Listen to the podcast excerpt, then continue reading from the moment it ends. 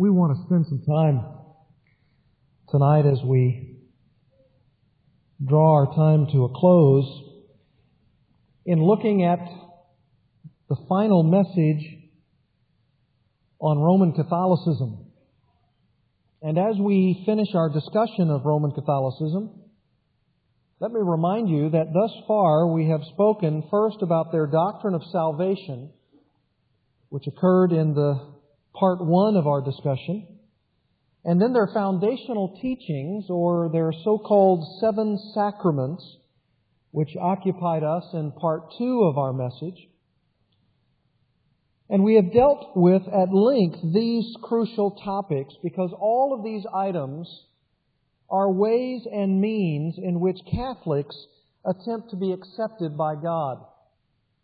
And if you are a person who is a faithful Roman Catholic, you must affirm their teaching on justification. And you must be faithful to partake in each of the seven sacraments in order to become right with God. And this is why we have spent so much time dissecting their theology, uh, to understand its roots and the implications of what they believe and what they teach. And if we have been correct in this, then we are in agreement with the statement of William Webster, who has written really a fine, fine book called Salvation, the Bible, and Roman Catholicism. And if you don't have this copy, it's a very, very handy volume. It is published by the Banner of Truth Trust. It was copyright in 1990 by William Webster, who for many years was a businessman in Memphis and is now in a place aptly called Battleground, Washington. And as a former Roman Catholic, he's written a very, very excellent book, which I would encourage you to pick up and read to again understand the basic tenets of Roman Catholicism. And this is what he has said in this excellent book. He said, its teaching on the priesthood, that is the Roman Catholic Church, sin, confession, penance, indulgences, purgatory, and forgiveness is a direct contradiction of the teaching of the Bible. Rome teaches faith in Jesus Christ plus faith in a church and human merit or works if we are to receive forgiveness and acceptance with God. By contrast, the Bible teaches faith in the person and finished work of Jesus Christ alone. And he's right. For our study tonight, as we conclude this study of Roman Catholicism, I want us to occupy ourselves with three more aspects of Roman Catholic doctrine, which is of major importance to them and something I think in which we ought to understand very fully. The first is going to be a look at the Roman Catholic doctrine of purgatory. And then secondly, we'll look at the Roman Catholic doctrine of indulgences and then thirdly and finally, we'll talk about the Roman Catholic doctrine, excuse me, of the, excuse me, of the veneration of Mary as well as other saints. Let's talk first of all about the Roman Catholic doctrine of purgatory. How many of you have heard that word purgatory as taught by the Roman Catholic Church? How many of you would say that you know what it means? All right, there's a few of you that would say you know what it means. Here is the way the Roman Catholic Church defines purgatory. It is a temporary hell with a sole purpose of working off the temporal punishment of one's personal sins. That's what it is. It is a place or a state in which are detained the souls of those who die in grace, in friendship with God, but with the blemish of venial sin or with temporal debt for sin unpaid. In other words, you live your life as a Roman Catholic and you have sins in which you commit. And even after you are involved in the sacrament of penance, uh, where you go to a Roman Catholic priest, for instance, and you uh, confess to that priest that you have sinned against the Lord and against other people, and even after that time, you will commit other sins. Sins that are called temporal sins, sometimes called venial sins as pose some mortal sins. And you will then, uh, because you are unable to confess all of those and you're unable to have all of those sins expiated or atoned for, uh, you will then, upon death, uh, as almost every Roman Catholic will affirm and almost every Roman Catholic will go to a place called purgatory in which your soul is then further purged and cleansed and readied for your eternal union with God in heaven. Now I'm quoting as I quote from several of these sources right from their Catholic documents. For instance, for instance, one Catholic apologist, Karl Keating, says this, quote, Purgatory is a defined doctrine of the Catholic faith. As a Catholic, you must believe it. Unquote. In other words, if you're going to call yourself a faithful Catholic, then you must believe in the doctrine of purgatory. In one sense, the Roman Catholic doctrine of purgatory completes the process of justification for the sinner in Roman Catholic theology. Remember I said to you in the very first part of our message series on defending your faith against Roman Catholics I said to you that the doctrine of justification for them is not a point in time. It's not an instantaneous declaration by God that you are now uh, declared righteous in God's sight on the basis of Christ's righteousness on your behalf. But they believe that justification is a process. And it starts with the first sacrament, the sacrament of baptism. And you, throughout the whole of your life as a Roman Catholic, are becoming justified in God's sight because of all the things that you do, plus the work of Christ on the cross. And so they believe that purgatory, even after death, is a further opportunity for you to continue to be justified so that ultimately, once all of this purging has occurred, even as you are in this suspended death state, that you are then purged completely so that you can enjoy this full justification and you can enjoy your union, your friendship with God ultimately in heaven. And of course, the very famous doctrinal statement, the Council of Trent, which was a reaction against uh, the reformers, they teach the following in Canon 30. Quote, If anyone saith that after the grace of justification has been received, to every penitent sinner, the guilt is remitted, that means taken away, and the debt of eternal punishment is blotted out in such wise that there remains not any debt of temporal punishment to be discharged either in this world or in the next in purgatory before the entrance to the kingdom of heaven can be opened, let him be anathema.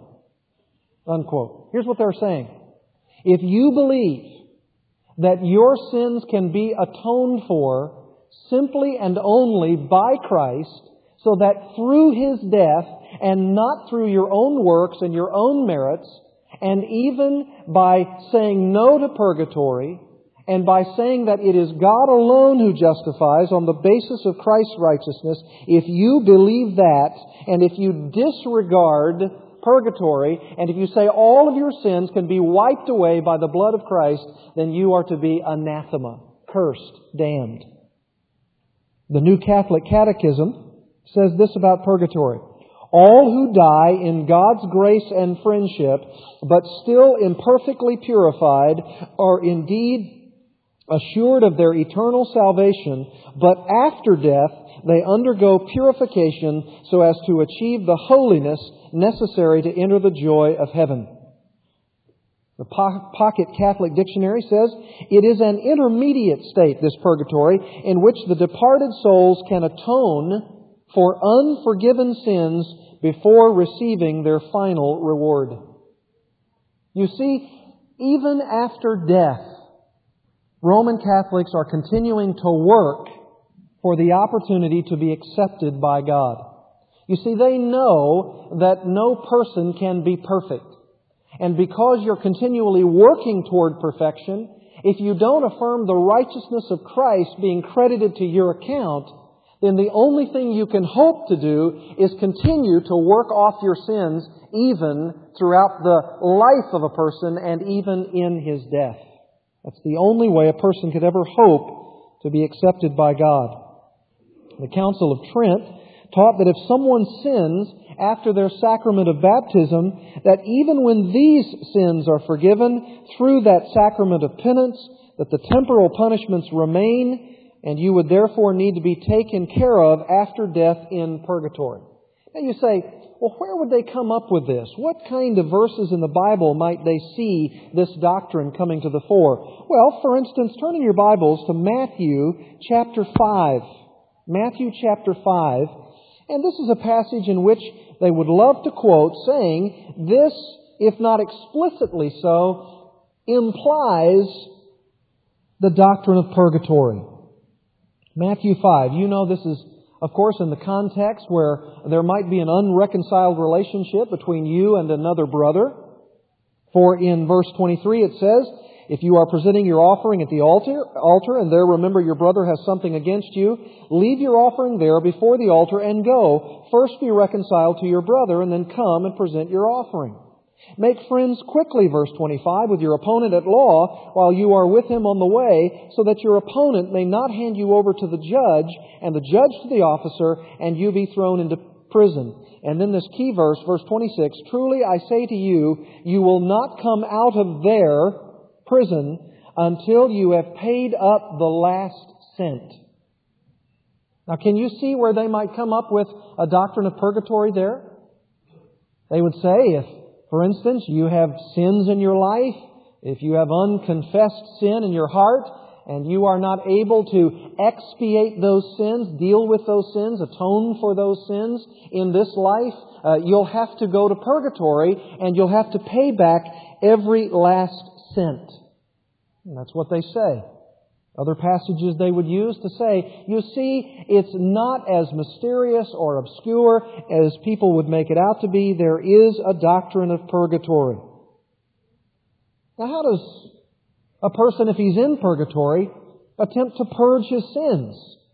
I mean, if you're, if you're in this sort of suspended, animated state at death in purgatory, and yet you're somehow able to do something, or if you're not able to do something, how does a family member still left on earth deal with you, a loved one who has gone on before them, who has died? How, how might they help you in the matter of you being released from purgatory? For that also is what the Roman Catholic Church teaches. That a loved one could even be involved while on earth, helping you uh, take years off this purgatorial state.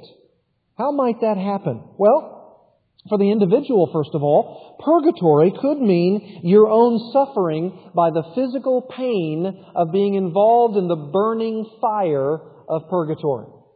It sounds a lot like hell. Uh, it has been true that in later years, uh, the Roman Catholic Church has tended to move away from the idea of purgatory having this sort of burning fire sensation and the physical pain of suffering, but it is still true in all of their documents that a person, in order to atone for his sins, continue to be purged and cleansed, would actually suffer physical pain by the burning fire of the sensation of that kind of thing in this purgatorial state. And so, uh, through the experience of a number of years possibly, you would then go through the process of having your sins forgiven through something like that. Now, for one reason or another, if you're unable to pay for your own sins, whether on earth or here, then you can make up for it in purgatory. In other words, there's sort of a second chance gospel in the Roman Catholic tradition, so that you might go through purgatory and there atone for your sins in some way. Now, if you have a loved one in purgatory, and maybe you looked at that person's life and you said, boy, there wasn't a lot of good that I saw there at all. I know they're in purgatory and I know they're going to be there for a long time. How can I help this loved one? Well, they have a number of ways you can do it. Prayers. You pray for people who are in purgatory. You can give money to the church. That will take some measure of years uh, based on what the priest or some of the documents of the Catholic Church would tell you. A couple of years for this amount, a couple of years for that amount. You can perform good works of some sort.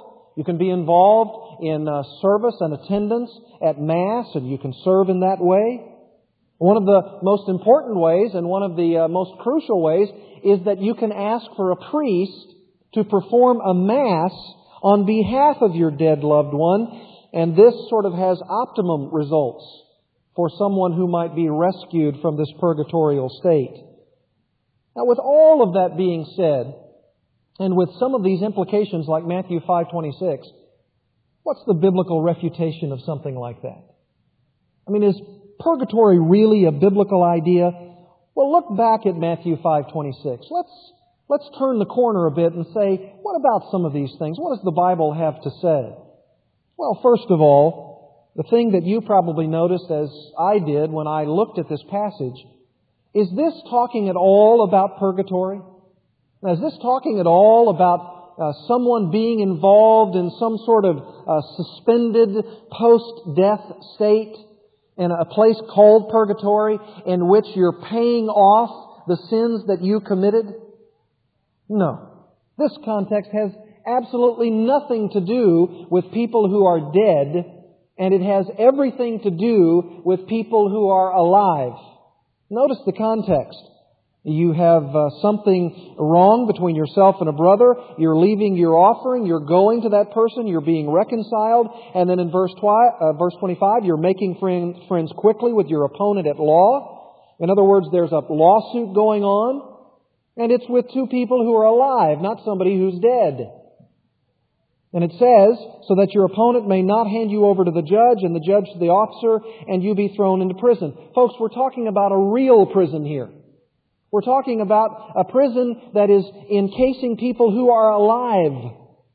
We're not talking about something that happens post-death. Truly, I say to you, you will not come out of there until you have paid up the last cent. In other words, it seems as though the context is suggesting that maybe you defrauded such a person.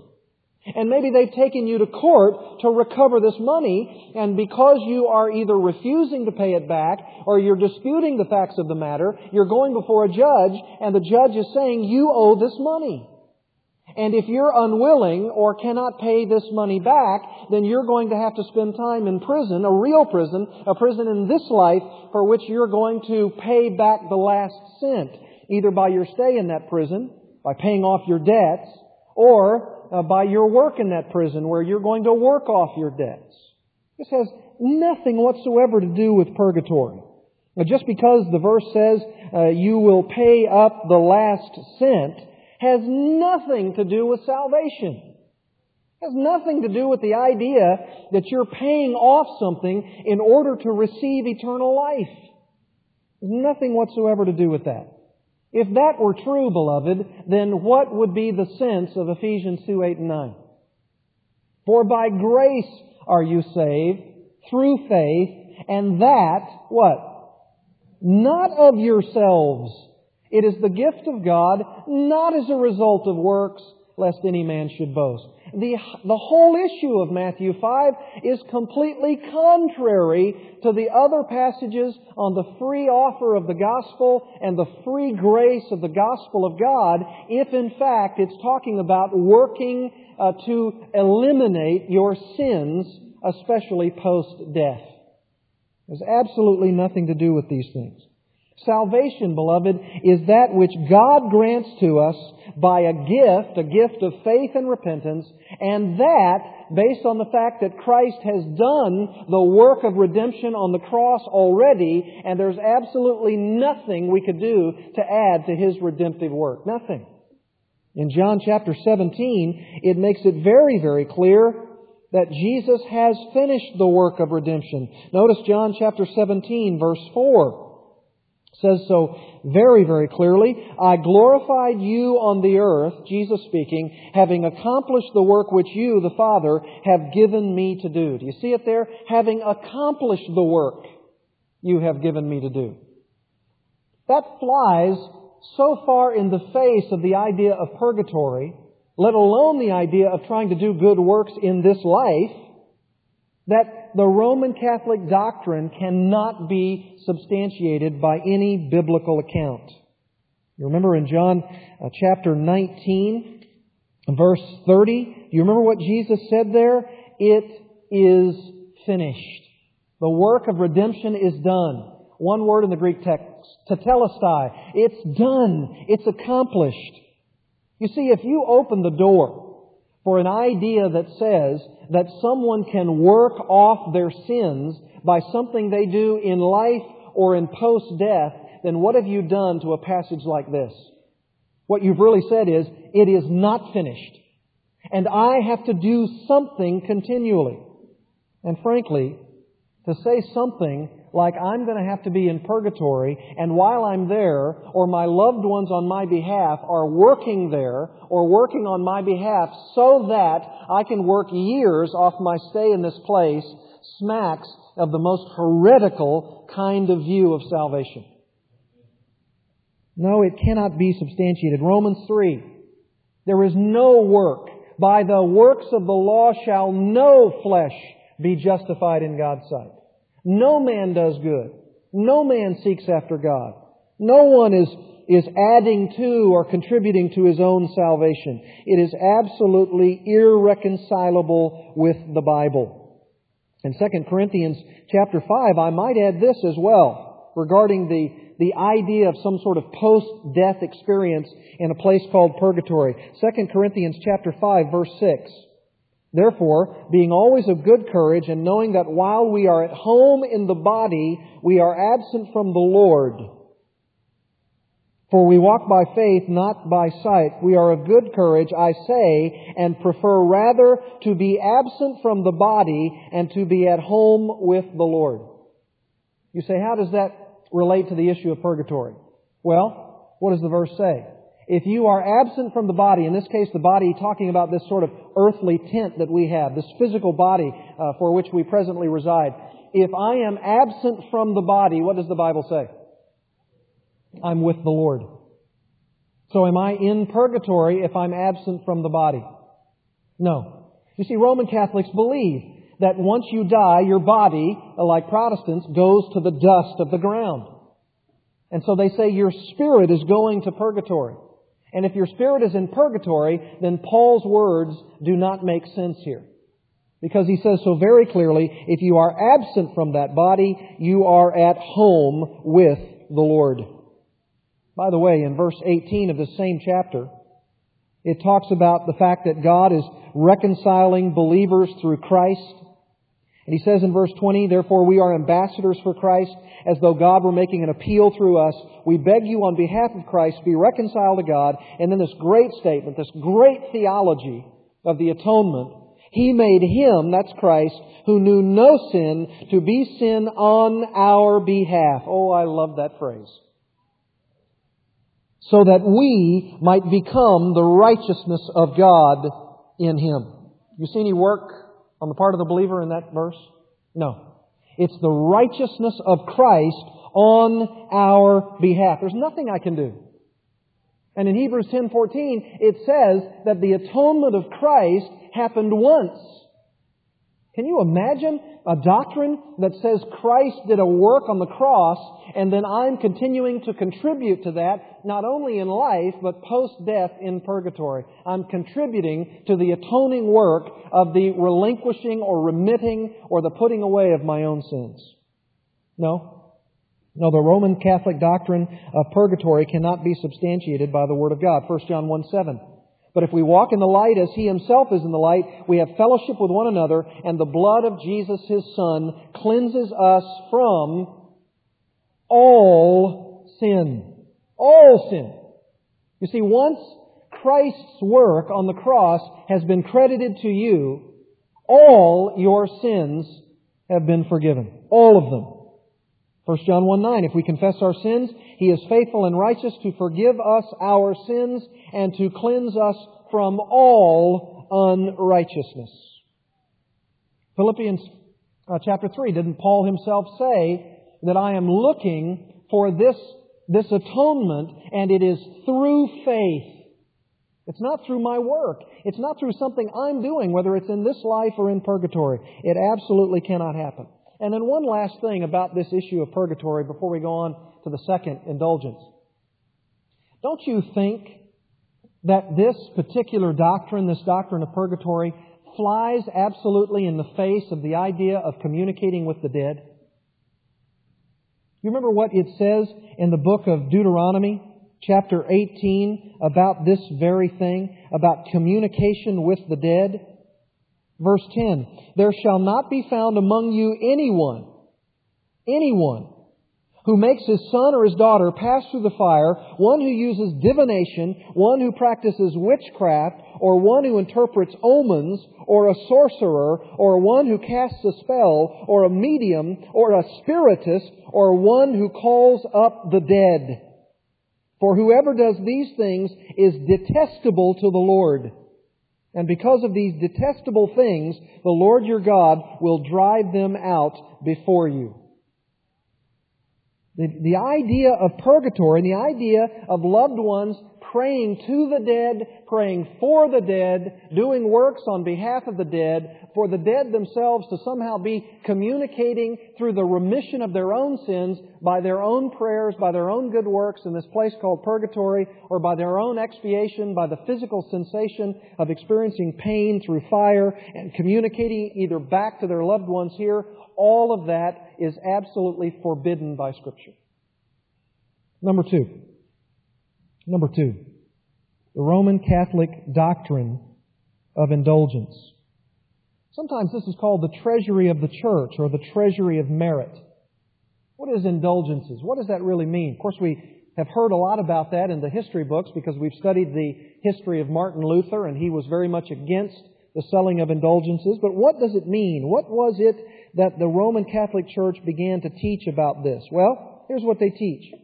They teach that there were a limitless, vast amount of good works that were done, that were given to the church by the work of Jesus Christ, by the work of Mary, and by the work of other saints.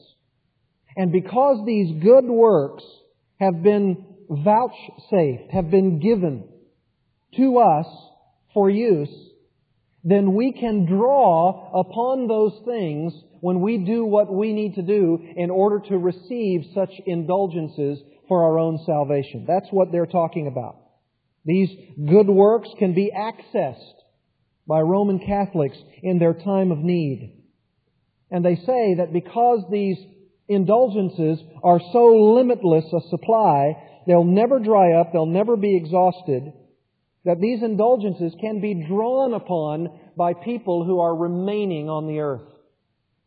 For instance, when a Roman Catholic saint uh, does all kinds of good work, uh, when Mary did her good works, when Christ did his good works on earth, then this whole supply of good works came to accrue to those who would but reach out and grab a hold of them by their own good works, needing those indulgences to help them secure their justification.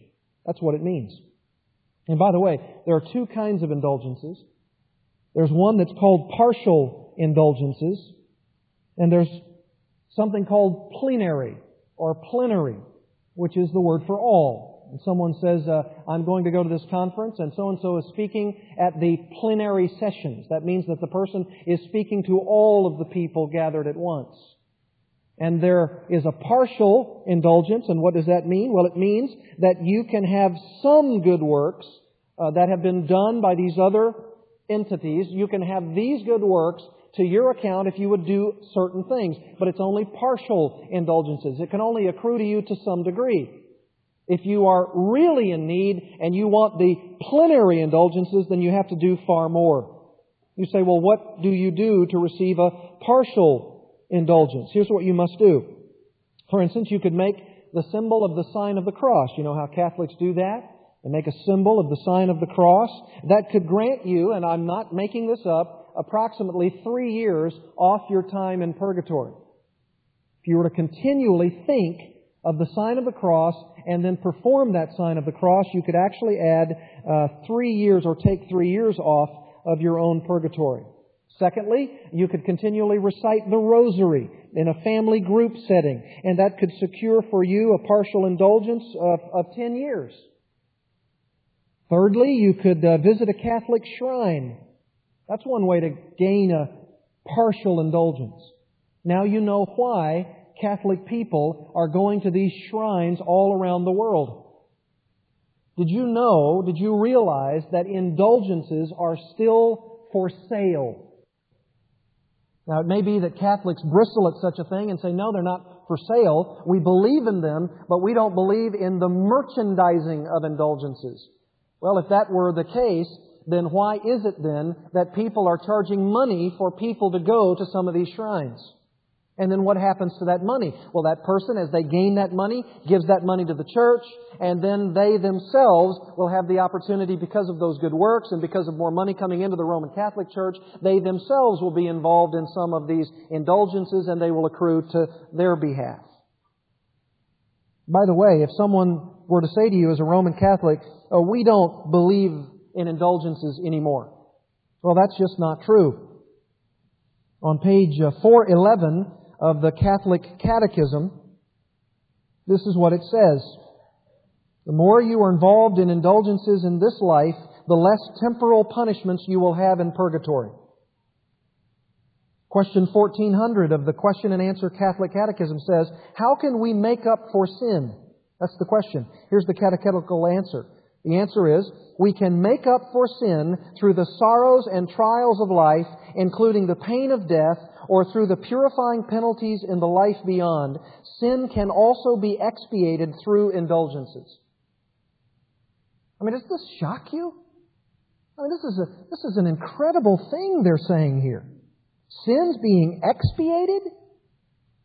Likewise, question 1401. How do indulgences remove temporal punishment? The answer, indulgences remove temporal punishment through the, the church's right to dispose the merits of Christ to her members. The Savior won the graces of expiation for sinners by His passion and death. The church administers these benefits in consideration of the prayers and good works performed by the faithful. It's what they believe. It's what they say. Indulgences are a major, major kudo for Catholics.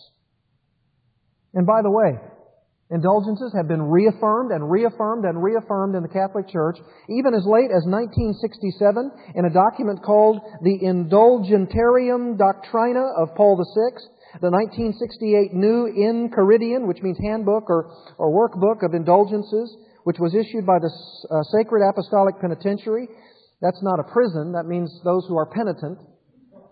And the 1983 New Code of Canon Law of the Roman Catholic Church, as late as 1983, in the canon law of the Roman Catholic Church, indulgences are encouraged. You say, well, that's the partial endurance, uh, indulgence. What about the plenary indulgence? Well, here's what you must be involved in. Number one, sacramental confession. You must be regularly involved in confession. Number two, Eucharistic communion. You must be faithful in the receiving of communion. And thirdly, you must pray for the Pope. And you also, fourthly, must abstain from all known willful sin, including the enjoyments of this life. It's sort of a, a monastic way of living within the Roman Catholic Church that you're denying yourself to such a degree because you are desperately looking for the plenary indulgences, all of them. No doubt so that you would not spend hardly any time at all in purgatory. Well, what's the, what's the Bible say about such things? Well, first of all, nothing. There's nothing in the Bible about indulgences, no matter how hard the Roman Catholic Church would, would try to say it does. You remember that this was, in fact, one of the things for which Martin Luther was most crucially involved in the laboring of the writing of the 95 Theses and then the nailing of those Theses to the door at Wittenberg. In fact, I picked up this week Luther's 95 Thesis, which has been very helpfully uh, translated into English and updated in our language. This is what Luther says, for example, about this idea of indulgences. For instance, Thesis 21. Thus, those indulgence preachers are in error who say that a man is absolved from every penalty and saved by papal indulgences. Now you know why, if that was Thesis 21 uh, in the 95, why he might be looked upon as someone who was, uh, how shall we say, hedging against the cash cow. In Thesis 27, Luther said, they preach only human doctrines who say that as soon as the money clinks into the money chest, the soul flies out of purgatory. Imagine Luther uh, made a few people upset with uh, those theses. No. The issue is the Bible does not address it. Now, the Roman Catholic Church, of course, would attempt to say that it does. For instance, turn in your Bible to Job chapter 1. Job chapter 1. Because one of the things that I want to say is that the Roman Catholic Church is not attempting to build a case from completely and only the ex cathedra statements of papal infallibility. They do attempt at times, and in times very studiously so, to build a biblical case for some of these things. And for instance, they would go to Job 1 5. When the days of feasting had completed their cycle, Job would send and consecrate them, rising early in the morning and offering burnt offerings according to the number of them all, his children. For Job said, Perhaps my sons have sinned and cursed God in their hearts. Thus Job did continually. Oh, that's interesting. So maybe the Roman Catholics would have a point here. Maybe they would say, you see, Job did it. Job actually offered sacrifices, offerings on behalf of his sons, on behalf of his family. Oh, maybe there is something to this idea of an indulgence, something done on behalf of someone else. But what is it talking about here? Well, one of the things we have to understand is that there's a difference between passages which are prescriptive and passages which are descriptive. This is a passage of a descriptive nature. This is what Job was described as doing. Was he ever commanded to do this? I can't find that. Was it a, was it a practice in that time? Surely it was. But is this equal to the idea of indulgences that I'm actually going to do something on behalf of a dead relative? Obviously, his children were not dead at this particular point. And in fact, if this were the case, and if the Roman Catholics were right about this, then how would we understand Ezekiel chapter 18 verse 20? The person whose sins will die, the son will not bear the punishment for the father's iniquity, nor will the father bear the punishment for the son's iniquity. The righteousness of the righteous will be upon himself, and the wickedness of the wicked will be upon himself. You see, it's not it's not true that Job was doing something that had anything remotely connected to the idea of indulgences. Not at all. Ezekiel says very clearly that people are responsible for their own sins. You say, well, doesn't it also say at some other juncture that the sins will be visited upon uh, the second and third generation. What's that talking about? Uh, that's not talking about genetics even. What it's talking about is the issue that there is sinful patterns in people's lives for which if fathers are sinful and they're setting a bad example, that, that kind of example as a training model on how to sin and do the wrong things can definitely be picked up by children and their children as well. You have that in your own life, in your own parenting. I have that in my own life. There are sinful habits, sinful tendencies. It's not genetic. It's simply saying that if you do sinful things and if your kids see those things and they start to do those things, then their kids will see you doing those things and they'll pick up on those things and then you'll have a habit pattern of sin in one way or another. But it's not talking about the idea that sins are actually visited as though it's somehow genetic or certainly as though it's somehow an issue of indulgences that need to be made on behalf of your relatives. Sometimes they would go to 2 Corinthians chapter 12 and they would say, well, uh, this seems to be something uh, that speaks of the idea of indulgences. Here's what Paul says I will most gladly spend and be expended for your souls. They say, well, see, Paul is actually talking about doing something for the souls of the Corinthians. Well, what's he talking about? What's he saying? Well, first of all, it's certainly not talking about anybody who's in purgatory, right? Paul is not saying, I'm going to expend myself for the souls of those brethren who have already died and have gone to purgatory, and I'm now working feverishly to maintain some sort of expiation process for these dead believers who are in purgatory. No, again, it's talking about living souls, living believers, not dead ones. And all he's simply saying here is that I'm working in ministry on your behalf. It's not saying I'm working somehow in an expiate, expiative sense. No. No human being, uh, no sinful man like Paul, as great as he was, He was still sinful and could not atone, expiate, work on behalf of anyone's sins for which then ultimately God would say, well, then I forgive you for some of those things because of what Paul did on your behalf. Not at all. Sometimes they'll even appeal to Galatians 6 2 when it says, bear one another's burdens.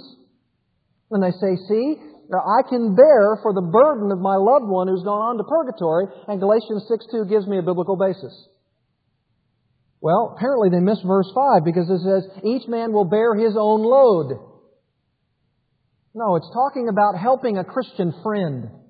It's talking about someone who's been caught in a trap. Uh, they've been unaware that sin was lurking and they fell into a sin and now we who are spiritual, uh, those who are needing to help such a one, we come alongside them, we help them, we pick them up, we bear them up. It's talking about one live believer to another live believer, not a live believer to a dead believer in purgatory. No, not at all. And in fact, one of the things that I think is the clearest, Colossians 2:13 says, "He made you alive together with him, that's your salvation, that's your conversion, having forgiven us all our transgressions." All my transgressions are forgiven if I know Jesus Christ personally. I don't have to work to atone for any of them, and the reason why is because I couldn't. I could never do that. How could I ever, on my own behalf or on somebody else's behalf, as sinful as I am, ever seek to atone for anybody else's sins? I could never do that by, by no matter or measure of how good a work I'm able to do. No, there's really nothing here. Webster again rightly says, Scripture nowhere teaches the doctrine of purgatory. That again is an arbitrary teaching of the Roman Catholic Church. In contrast, the Bible teaches that when an individual comes to Jesus Christ in repentance and faith, he is immediately set free from all judgment, punishment, and condemnation for sin. He is immediately given the gift of eternal life and may have the absolute assurance that he will go to heaven when he dies. There is therefore now no condemnation for those who are in Christ Jesus, Romans 8 1. Truly, truly, I say to you, he who hears my word and believes him who sent me has eternal life and does not come into judgment, but is passed out of death into life, John 5 24. When a person believes in Jesus Christ, his sins are completely dealt with and the punishment due for them paid in full. And boy, aren't you glad of that? I mean, what a life to live if I thought that either in life or in purgatorial death, I was having to work to make sure that I could be right with God and ultimately accepted by God. What a, what a hideous kind of life. Especially for one who knows their sinfulness so well. Thirdly and last, the Roman Catholic doctrine of the veneration of Mary. Very quickly on this, because you probably know about this doctrine more than purgatory and indulgences. What do we know about Mary? Well, first of all, we know that Mary is seen in Roman Catholic theology as sinless. Did you know that? Mary is seen in Roman Catholic theology as sinless, spotless. She is seen as holy. And in fact, according to Pope Pius IX, Mary, by his doctrine conceived, no pun intended, was immaculately conceived herself. That is, not that Mary herself, when she birthed Christ, was sinless, but that Mary, when she was conceived by her mother, was immaculately conceived, so that she would not have the penalty of sin in her own human stream, her blood, her line. Why would you think that that would need to be a Roman Catholic doctrine? Well, think about it. You have to back up on this. If Mary is going to be seen as a person to be devoted to be prayed to, to be venerated, and in my judgment, as the Roman Catholics vigorously argue against, to be worshiped. And if you're going to have a person like that, you better be so holy, so spotless, so sinless, that even in your natural birth, you were immaculately conceived. And that's exactly what they came up with as a doctrine. She was without original or inherited sin being passed down to her. And they, of course, teach that she was a perpetual virgin after the birth of Jesus. Now, how she could be a virgin after having birthed a child, I don't know. But that's what they teach. She was perpetually, both before and after the birth of Christ, a virgin. In other words, she never had any other children. She has supposedly appeared many times around the world Countless shrines have been erected on her behalf. You might know them as the apparitions of Mary, the appearances of Mary, that she's actually come back to the earth in some sort of ethereal condition, some sort of apparition. And she is actually calling on faithful Catholics to pray to her. Pray actually to her. You know that she has many titles in Roman Catholic theology? Here are some of them. Mother of God, Mother of the Church, co-redemptrix, co-redeemer of mankind, and she's also called the Queen of Heaven and Earth. Those are fairly lofty titles, aren't they? Especially the idea of co-redemptrix. And by the way, quote, Mary allegedly promised Pope John that any Catholics who wore the scapular medal, which bears an image of Mary, would be delivered from purgatory the first Saturday following their death. That's in the Catholic Catechism, Part 3 on ritual and worship. Pope John Paul II, the one who is presently ruling in the Basilica of Rome, believes that Mary was the one who saved him from the assassin's bullet in 1981. He said that. He's written that. In fact, he has a motto inscribed on his coat of arms which says in Latin, Totus tuus sum Maria which means, Mary, I am totally yours. In fact, I remember John MacArthur telling me on one of his trips to India where he went right into the lair of Mother Teresa's home for the destitute and dying, and he spoke with her, and there were others, of course, who went there. And I remember John speaking about that experience, and he gave her a copy of the Gospel according to Jesus and encouraged her to read it. She said that she would. And ultimately, through some conversations with others who went to visit her, one of John's friends had her, for whatever reason, sign the flyleaf of his Bible, and what she signed was, May you enter into the heart of Jesus through the Mother Mary. Totally Catholic. Is Mary, beloved, the mediatrix of the human race? Is she the co-redemptrix? Is that true? Is she to be venerated?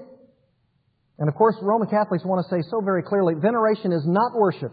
You are misrepresenting us if you say we worship Mary. We do not. We venerate her.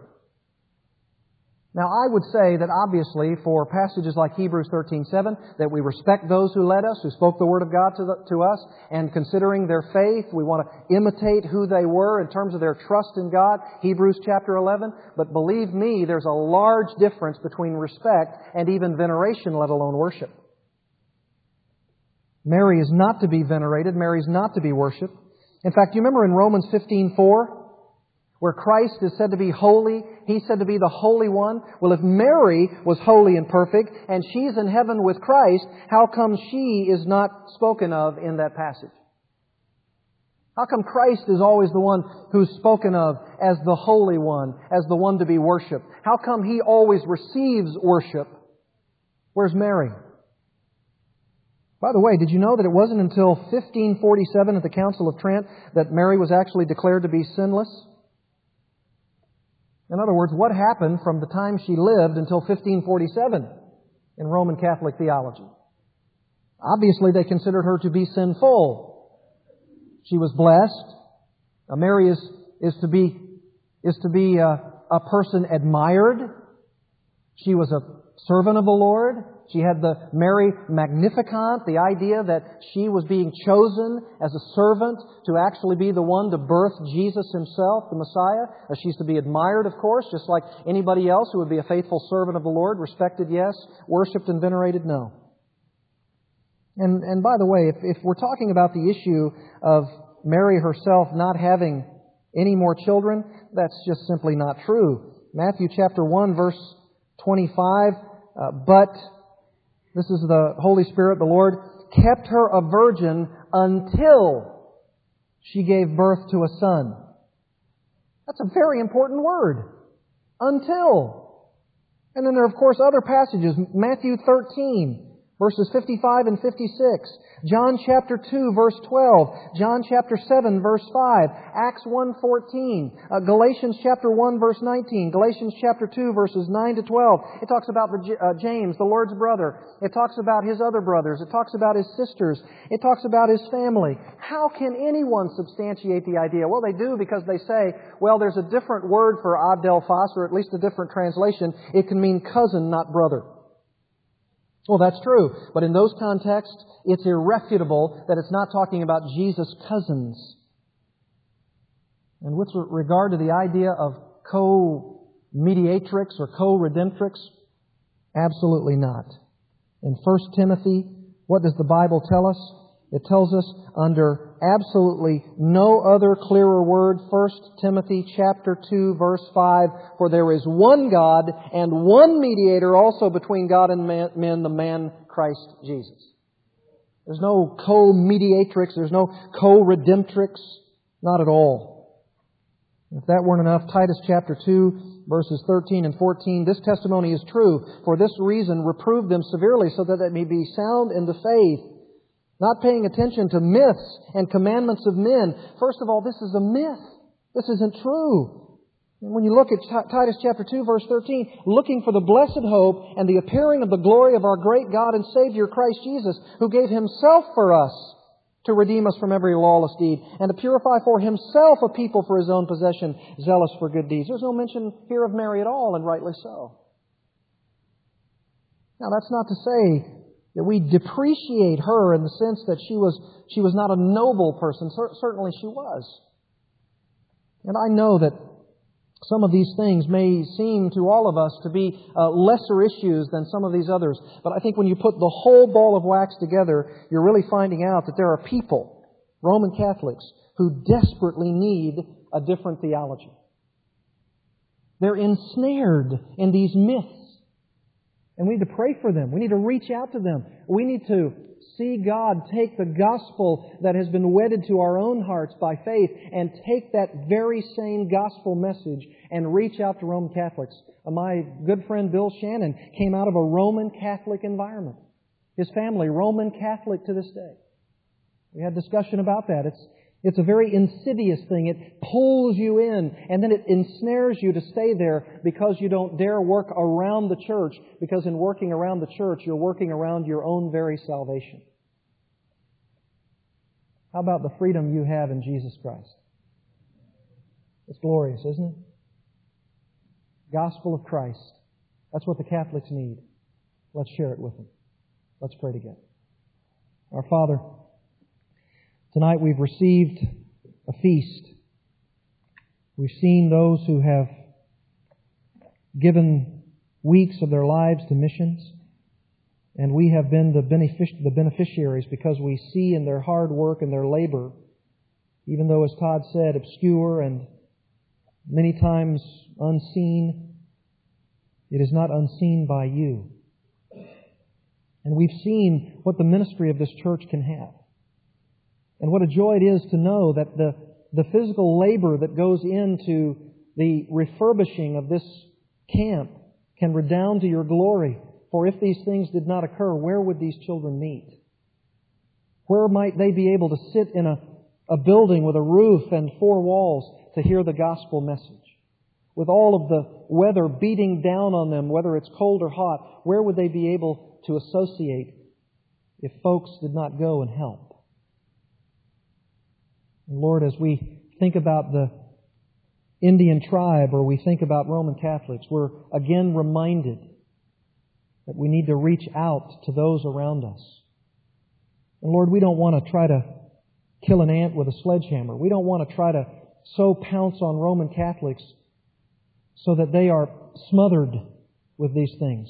But Lord, it's, it's my desire simply to arm us with the, with the idea of what they really do teach and what they really do believe. So that when we go, we're prepared, we're armed. And when they tell us what they believe, we're not so shocked by it. And we can respond to it and say, there's another way. In fact, it's the only way. It's the way where Christ Himself is the one mediator between God and men. And we pray that you would allow us to share this message and that Roman Catholics would come out of a false system of addition in their religion and come to faith, true faith in Christ, by repenting of theological error, heretical teaching, and morality that is built upon shifting sand. May we reach out to them in faith and love, believing you all of the way. In Jesus' name, amen.